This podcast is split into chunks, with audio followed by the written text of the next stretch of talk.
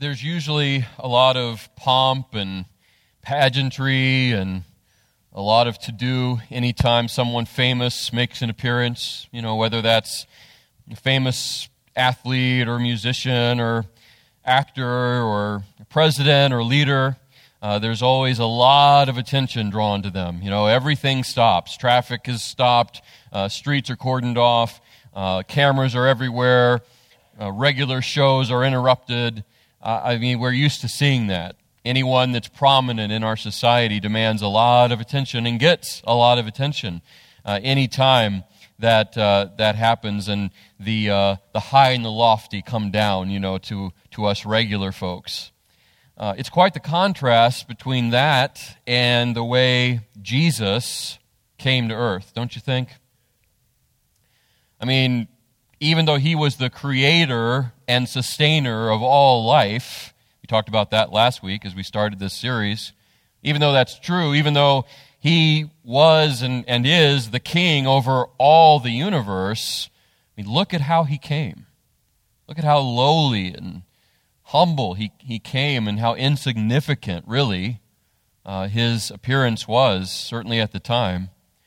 Philippians chapter 2 verses 5 through 7 really uh, zero in on how humble he really was in his coming, keeping in mind who he really is. It makes the fact of how he came that much more striking, astounding, really.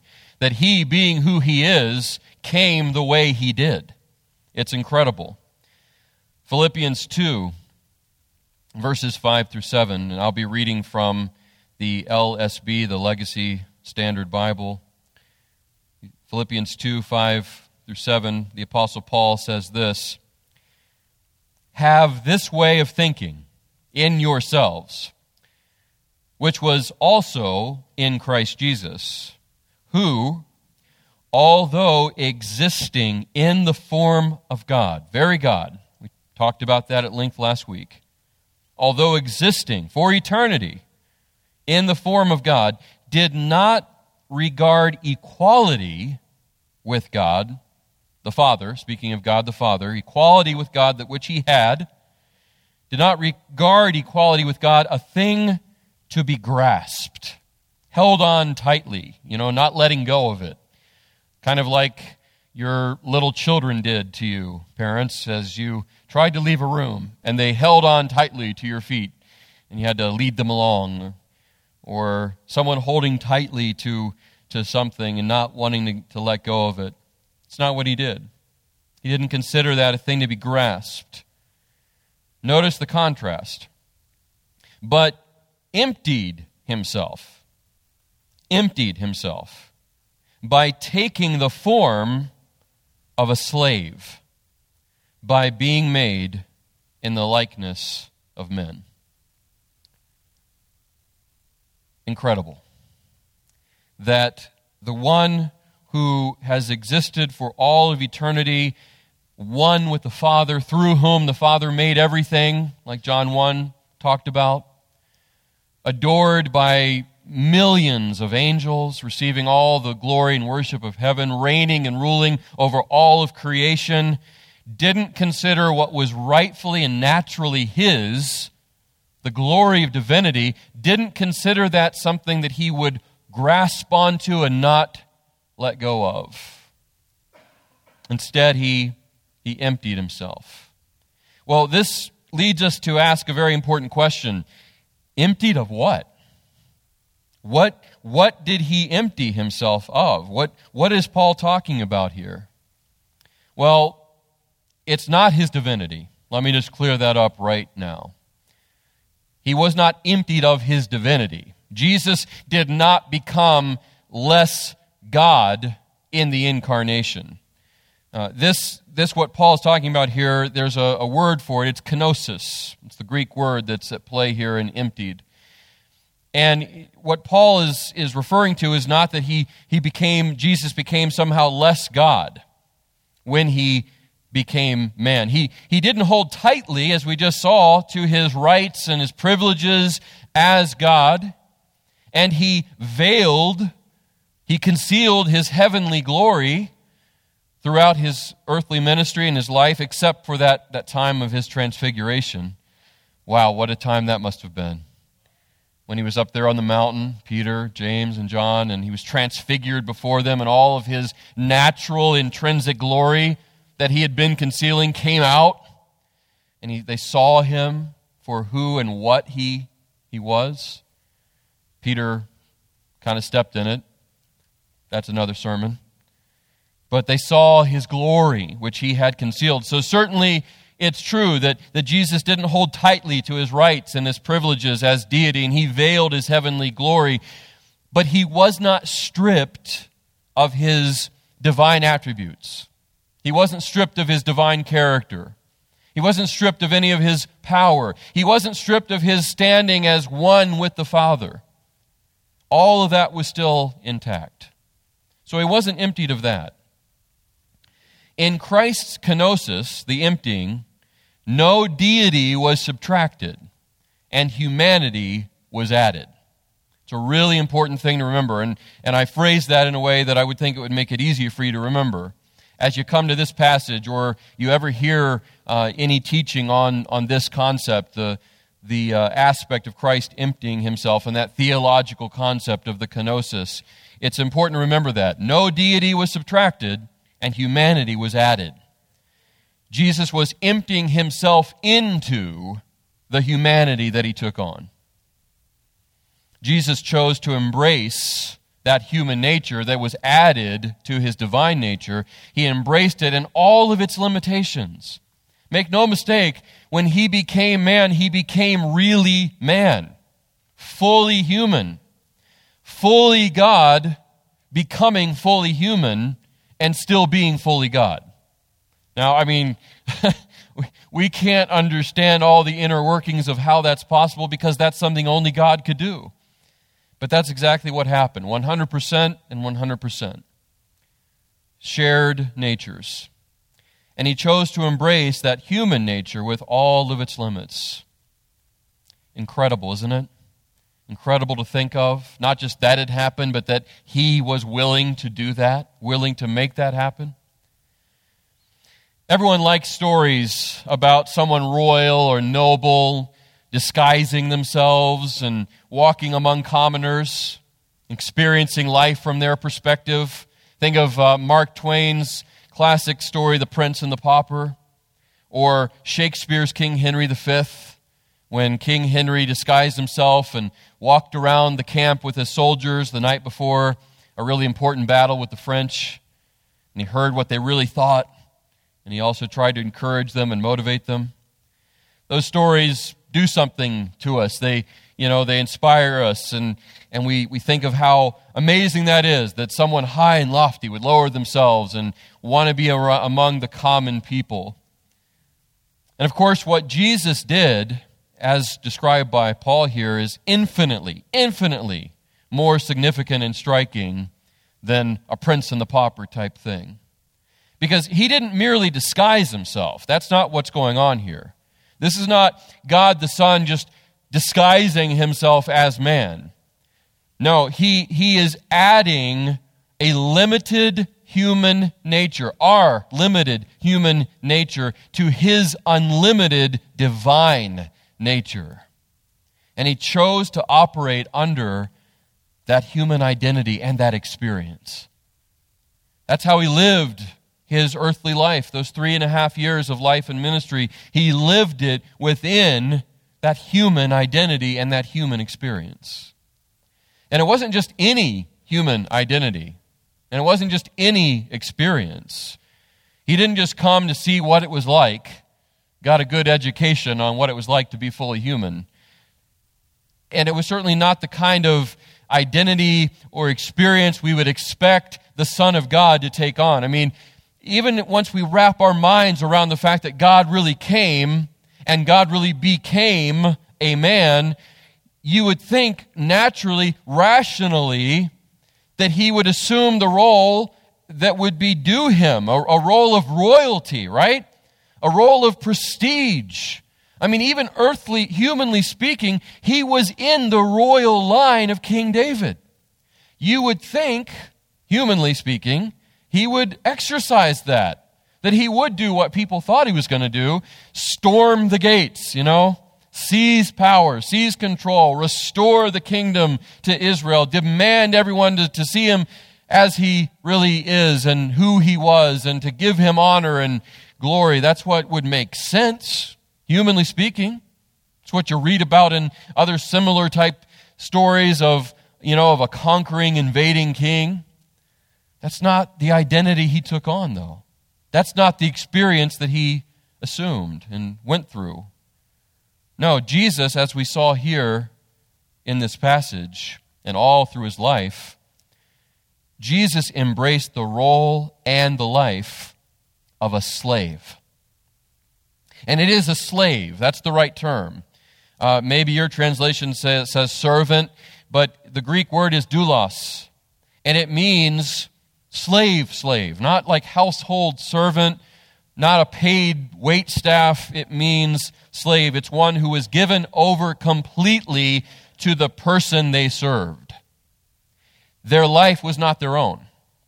They were completely under the authority of their master or masters. That's what Jesus stepped into a slave, bonded to his service. Think about that. Think about it. God the Son, the eternal Son of God, through whom everything was made, by whom all things consist, Colossians 1 tells us, he exchanged the outward appearance of his sovereign divine majesty and glory. That's what's meant by the form of God. He existed in the form of God. His outward appearance of, of all that made him God, his divine majesty and glory. He exchanged all of that for the outward appearance of a submissive, humble slave. That's what is meant by the incarnation and the kenosis. What we celebrate at Christmas time and should every time of the year. I think the, the most powerful picture of this incredible reality that I, I admit and share with you is, is just about almost impossible to, to really wrap our minds around. I think the most powerful picture of this reality is found in John 13, 1 through 5. I invite you to look at that with me. John 13, 1 through 5. And we're going to see uh, an incredible picture of the reality that Paul talked about in Philippians 2 that we just read together. So, John 13, 1 through 5. This is towards the end of Jesus' life and his ministry, um, very, very close to going to the cross. And God's word says this Now, before the feast of the Passover, Jesus, knowing that his hour had come, that he would depart out of this world to the Father, having loved his own who were in the world, I love this next phrase, he loved them to the end. And during supper, the devil having already put into the heart of Judas Iscariot, the son of Simon, to betray him, Jesus knowing that the Father had given all things into his hands and that he had come forth from God and was going back to God, got up from supper and laid aside his garments, which is uh, even that itself is quite the picture of what he really did in coming to earth, that kenosis. Laid aside his garments and taking a towel, he tied it around himself then it just gets absolutely astounding, incredible.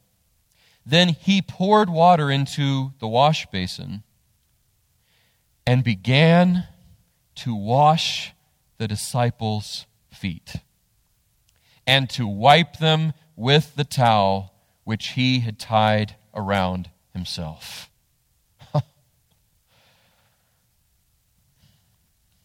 this is the one we, we talked about this last week. This is the one that told Moses to remove his sandals from his feet because he was standing on holy ground when he appeared in the burning bush to Moses. And then after Moses, when Joshua was leading Israel and they were before the walls of Jericho, and the commander of the Lord's army appeared to Joshua. And Joshua said, Who are you? Are you for us or for our enemies? And he said, Neither. But as the commander of the Lord's armies I have come, now take off your shoes from your feet, for the place you are standing on is holy ground. That was the angel of Yahweh in both cases. That was Jesus before Bethlehem, the pre incarnate Son of God, saying that to Moses and to Joshua. And now he is here. We just read it. He's here stooping down, removing his disciples' sandals and washing their feet. Is your mind not blown by that? It should be. The absolute picture of absolute humility. I mean, I, I just think that is the most powerful and beautiful picture of the servanthood, the humility of Jesus, what he was willing to do, the depths that he, he really did go to, the lowliness that he exhibited what he was willing to, to do and to show as the slave that he, he became, the, the slave identity that he took on. The other thing that I, I want to point out to you, it's what I, am sure you already know, but it's worth remembering. And we, we see it here if you really, you know, just kind of read between the lines and look deeply at what really happened here. Serving others is messy, isn't it? Serving other people is messy and it's, it's uncomfortable.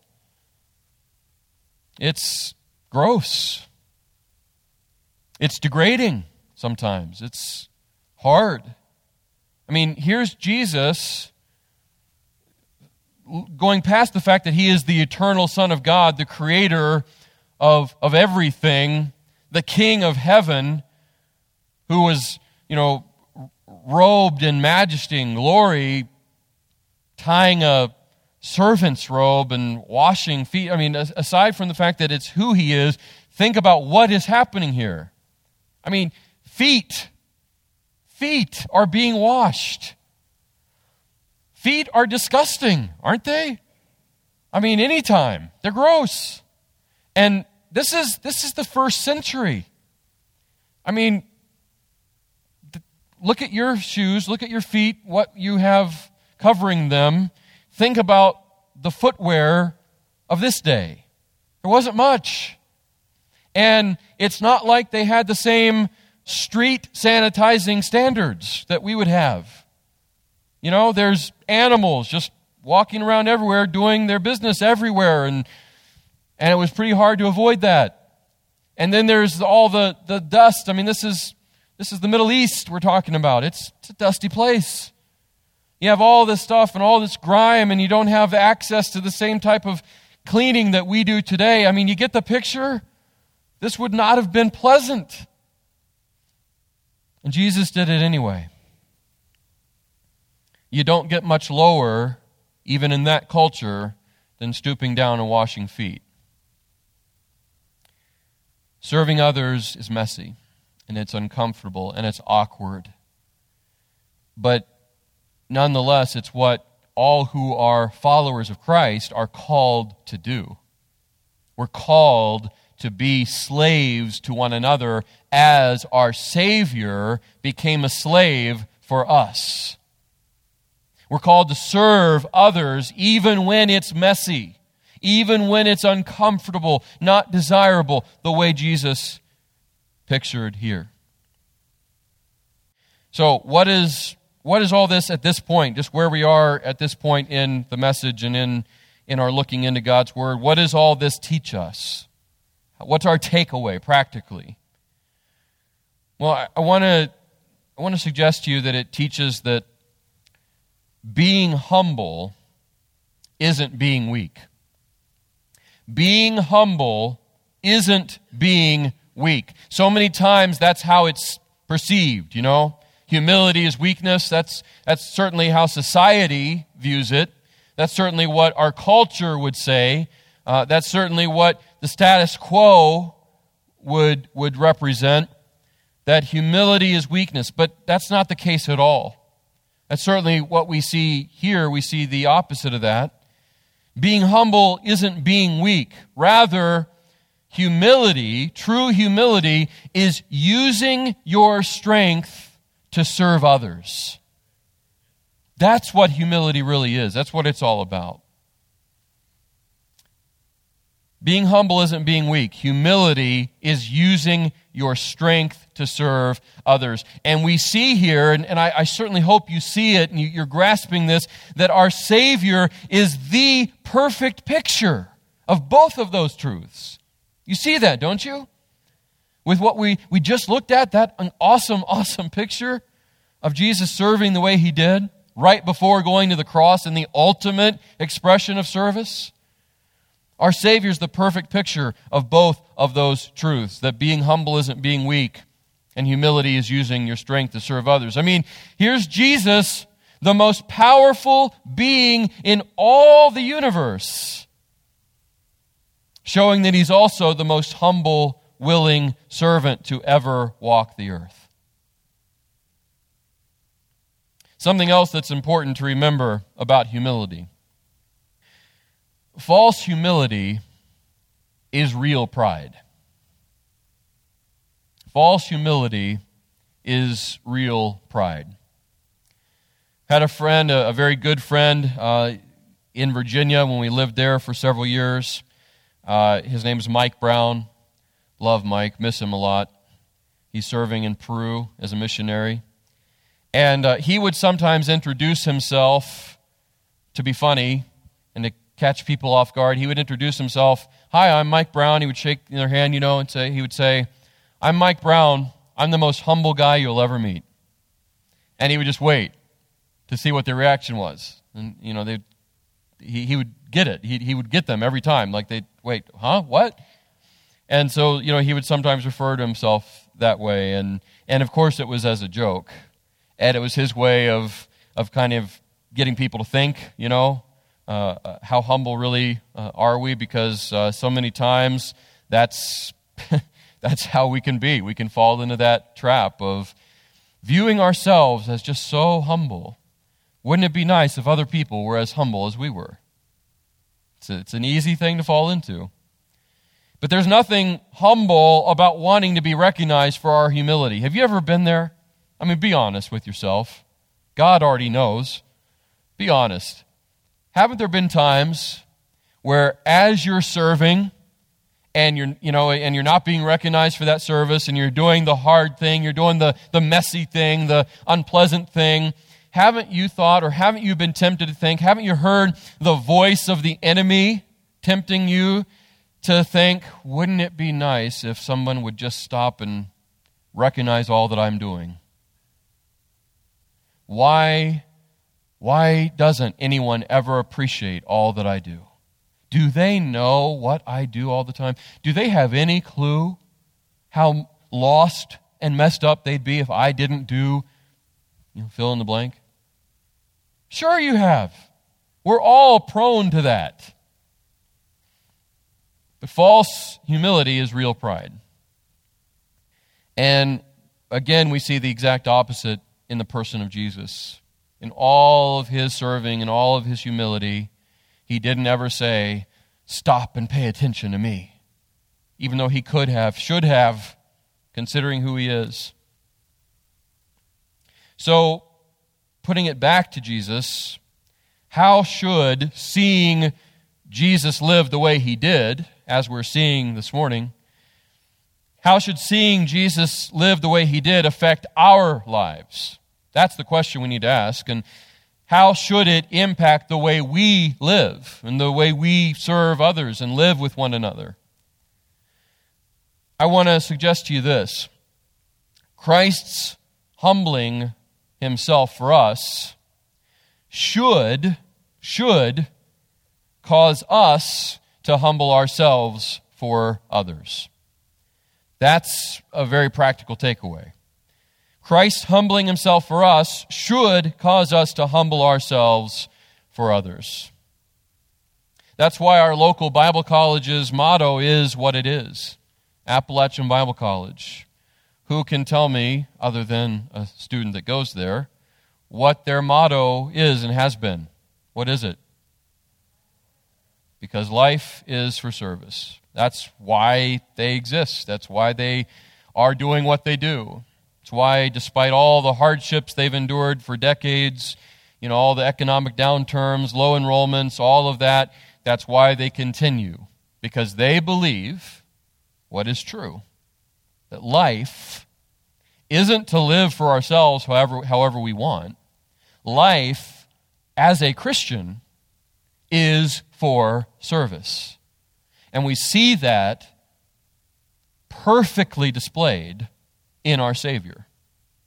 That he came and he took on the form of a slave, though existing eternally in the form of God. And he lived his life not for earthly attention or recognition, but for service. Let's go back to that upper room scene, the Passover feast with Jesus and his disciples with their freshly washed feet.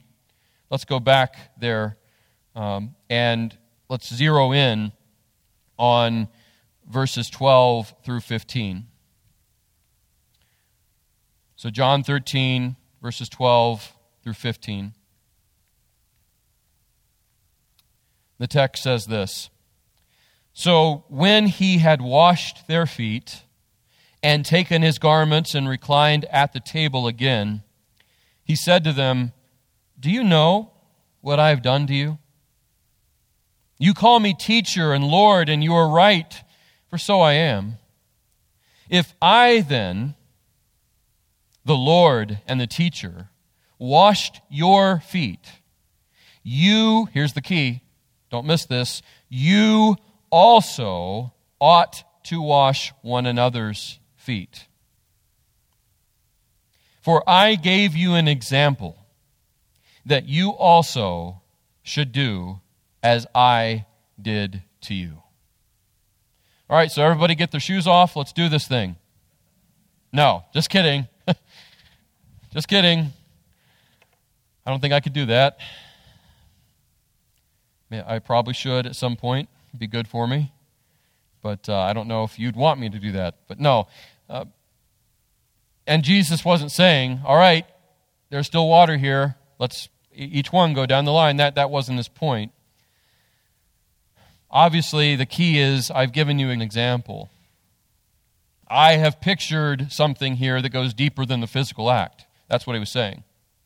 I, being very God, being your, your sovereign, your Lord, and your, your teacher, the one whom you are recognizing rightly, I was willing to do this for you, showing that, that it's all about service.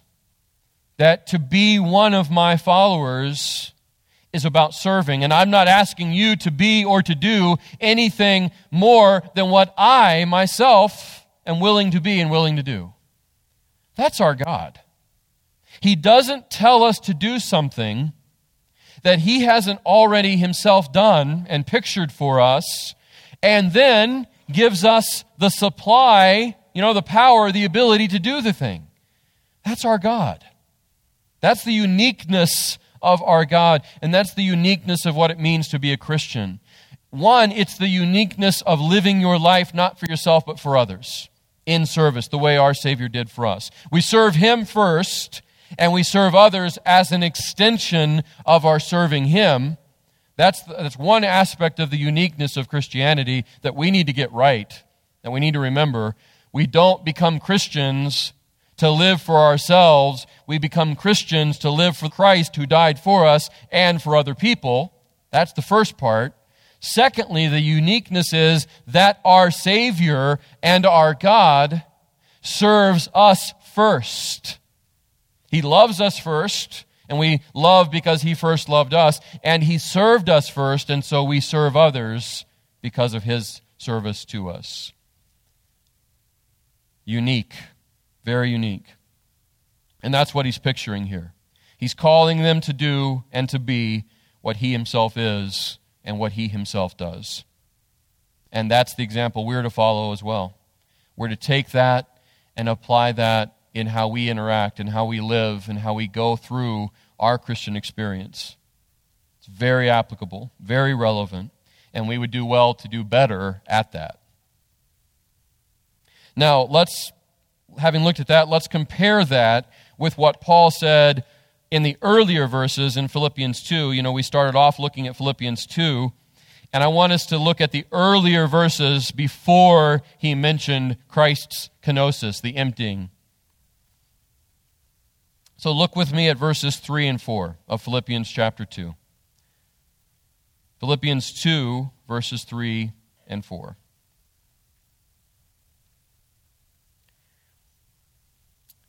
Here's what we're supposed to be like. Here's how we're supposed to function. Here's what we're supposed to do as Christians, as followers of Christ. Verse 3 Doing nothing, nothing from selfish ambition or vain glory, but with humility of mind regarding one another as more important than yourselves. Not merely, not merely looking out for your own personal interests, but also for the interests of others. Ooh, uncomfortable? Should be because you know as well as I do that none of that comes naturally.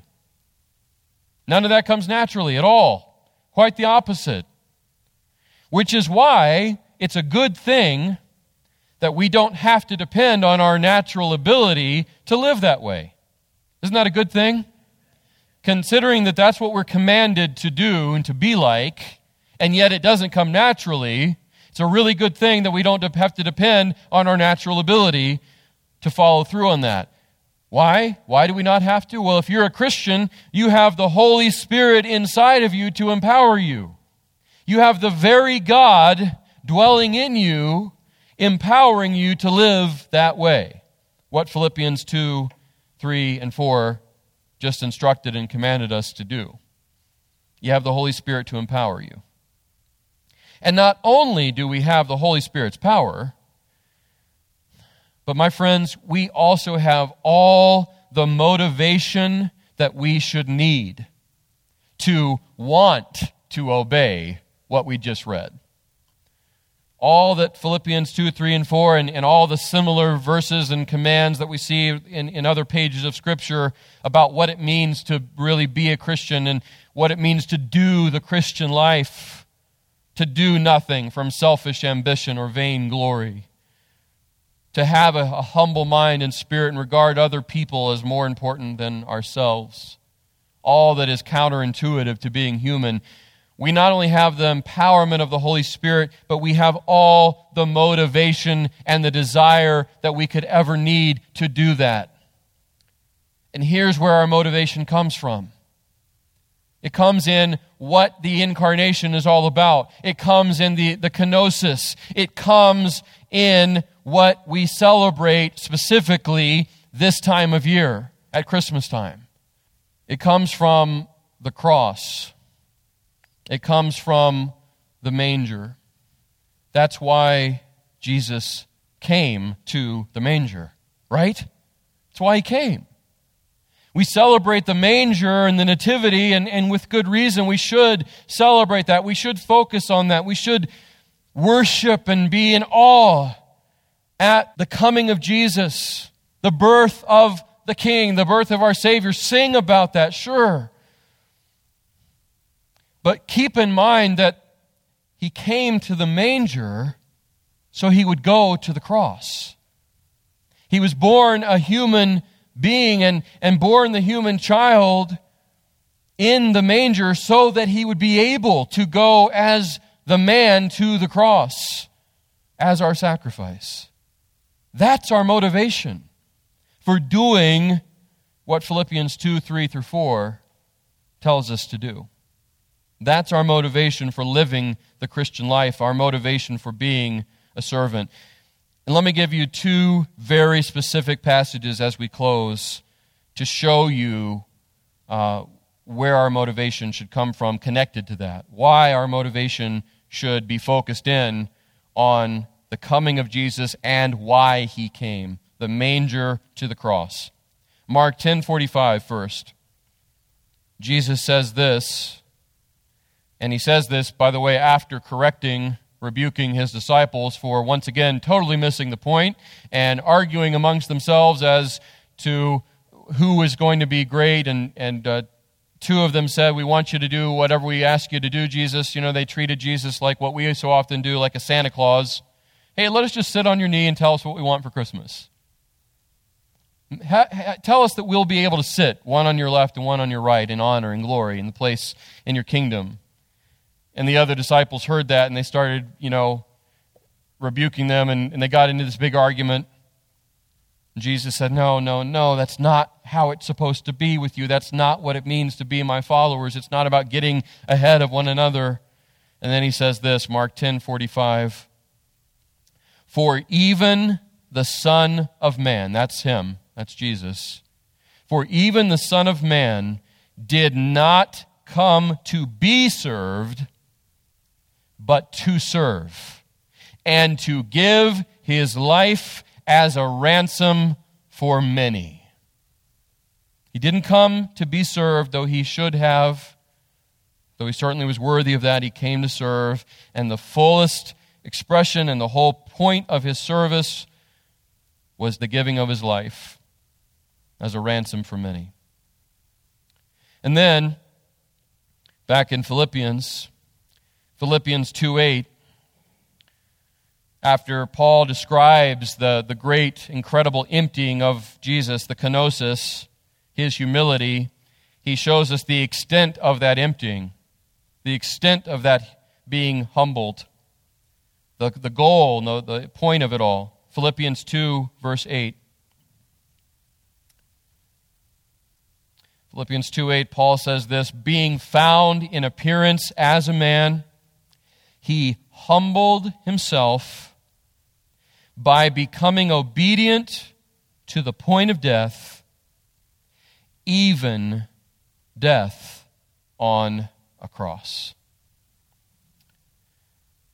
That is what Christmas is all about. That is the reason for this special season. And that will be our focus next Sunday. I hope you will make plans to come back for that as we, as we join together to focus in on what we just read there, on the whole reason Jesus came to the manger so that he could go to the cross. Let's pray together. Lord Jesus, I, I pray that we are in awe. I pray that we are in awe today as we have been reminded, as we have glimpsed again, your incredible humility, that you were the humble servant. The most humble servant ever to live. Not just servant, but slave. There is no one greater than you. And there is no greater example of humility than you. Thank you, Lord Jesus, for though you were very God, the eternal Son of God, in complete harmony with the Father,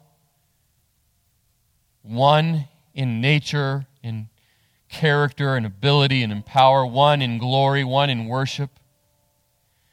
Though you were that way and, and all that went into that, that you were willing to add to your divinity our humanity. And that with that humanity, you served humanity and became obedient to the Father's great plan of redemption to the point of death, even death on the cross for us. Thank you, Lord Jesus. We praise you. May we not just praise you, may we not just be in awe, may we give you our lives in response. And may we live our lives to serve others to follow your example. Help us by your Spirit's power. Help us to be motivated by your example in glory and honor to you and for the benefit of others. And I pray all of this in your great name. Amen.